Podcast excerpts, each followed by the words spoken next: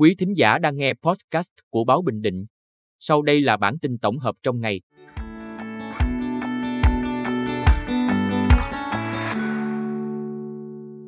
Bản tin tổng hợp ngày 25 tháng 7 của Báo Bình Định có những tin sau. Khu vực ven biển Quảng Ninh Khánh Hòa chủ động ứng phó bão Doksuri.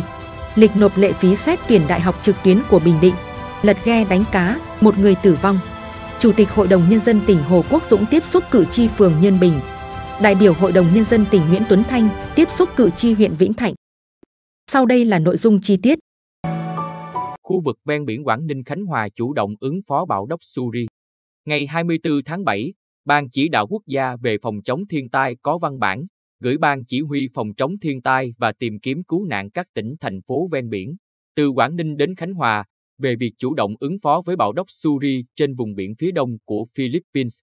Theo tin từ Trung tâm Dự báo Khí tượng Thủy văn Quốc gia, bão Đốc Suri có cường độ mạnh cấp 14-15, giật trên cấp 17 đang hoạt động ở vùng biển phía đông của Philippines, cách đảo Luzon khoảng 420 km về phía đông.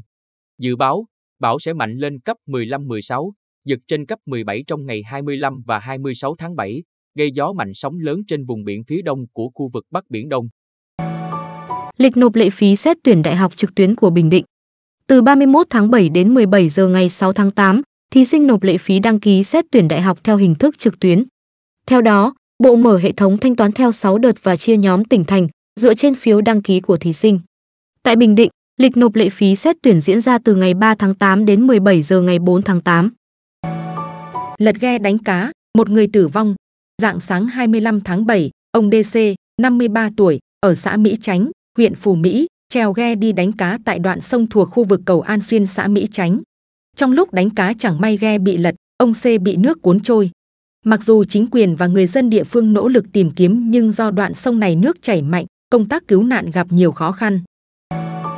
Chủ tịch Hội đồng Nhân dân tỉnh Hồ Quốc Dũng tiếp xúc cử tri phường Nhân Bình. Sáng 25 tháng 7, tại Ủy ban Nhân dân phường Nhân Bình thành phố Quy Nhơn, đồng chí Hồ Quốc Dũng, Ủy viên Trung ương Đảng, Bí thư tỉnh ủy, Chủ tịch Hội đồng Nhân dân tỉnh, tiếp xúc cử tri trên địa bàn phường. Cử tri nghe báo cáo tóm tắt kết quả kỳ họp lần thứ 11 Hội đồng Nhân dân tỉnh khóa 13, kỳ họp lần thứ 11 Hội đồng Nhân dân thành phố Quy Nhơn khóa 12, trả lời ý kiến, kiến nghị của cử tri phường Nhân Bình trước kỳ họp lần thứ 11. Tại buổi tiếp xúc, cử tri phường Nhân Bình đã nêu 13 ý kiến kiến nghị về các vấn đề liên quan đến phát triển kinh tế xã hội. Đại biểu Hội đồng Nhân dân tỉnh Nguyễn Tuấn Thanh tiếp xúc cử tri huyện Vĩnh Thạnh. Sáng 25 tháng 7, đại biểu Hội đồng Nhân dân tỉnh Nguyễn Tuấn Thanh, Phó Chủ tịch Thường trực Ủy ban Nhân dân tỉnh, có buổi tiếp xúc cử tri huyện Vĩnh Thạnh. Tại buổi tiếp xúc, cử tri huyện Vĩnh Thạnh đề xuất một số kiến nghị với đại biểu Hội đồng Nhân dân tỉnh, tập trung vào một số vấn đề. Phó Chủ tịch Thường trực Ủy ban Nhân dân tỉnh yêu cầu lãnh đạo các sở, ngành và huyện Vĩnh Thành xem xét giải quyết thỏa đáng những vấn đề cử tri nêu ra. Những ý kiến khác, đồng chí Nguyễn Tuấn Thanh ghi nhận, tổng hợp và sẽ báo cáo tại kỳ họp Hội đồng Nhân dân tỉnh sắp tới.